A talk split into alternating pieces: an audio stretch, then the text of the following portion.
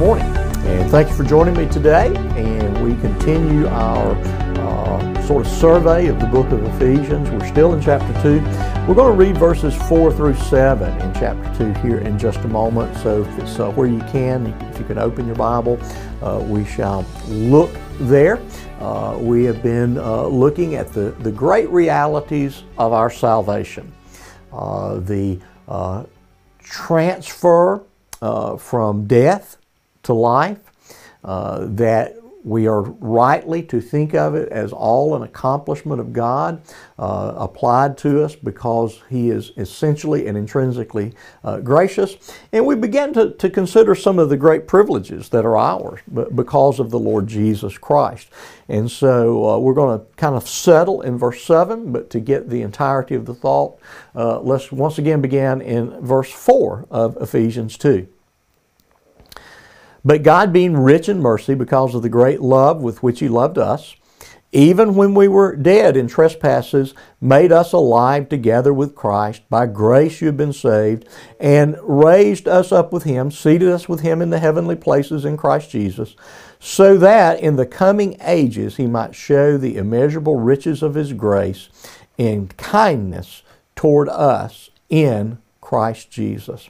And so uh, we see somewhat of the, the purpose or the goal of salvation there in uh, verse 7 is that God shall place us on display. And I would say, even now, there's a sense where we're on display before not only the world, not only be, uh, before the, the church and the unbelieving world, we're before the assembled host of heaven and maybe even the assembled host of hell. And, and that is these uh, uh, supernatural, angelic, unseen beings are amazed at the realities of salvation.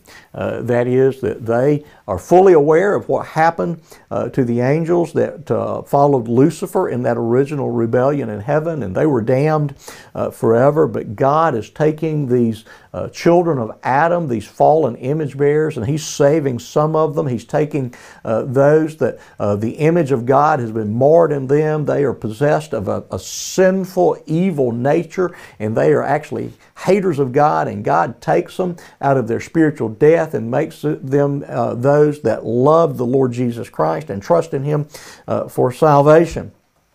And so, uh, uh, all of this has happened. All of this, the, the, uh, the gracious election, the gracious accomplishment of Christ, the gracious application of salvation, uh, seems to be pointed forward to a purpose that in eternity future, uh, the, the immeasurable, unimaginable, indefinable depth and uh, richness and, and immense enormity and, and unspeakable quality of the riches of His grace uh, that uh, were expressed in reality in time and space in the person and work of the Lord Jesus Christ.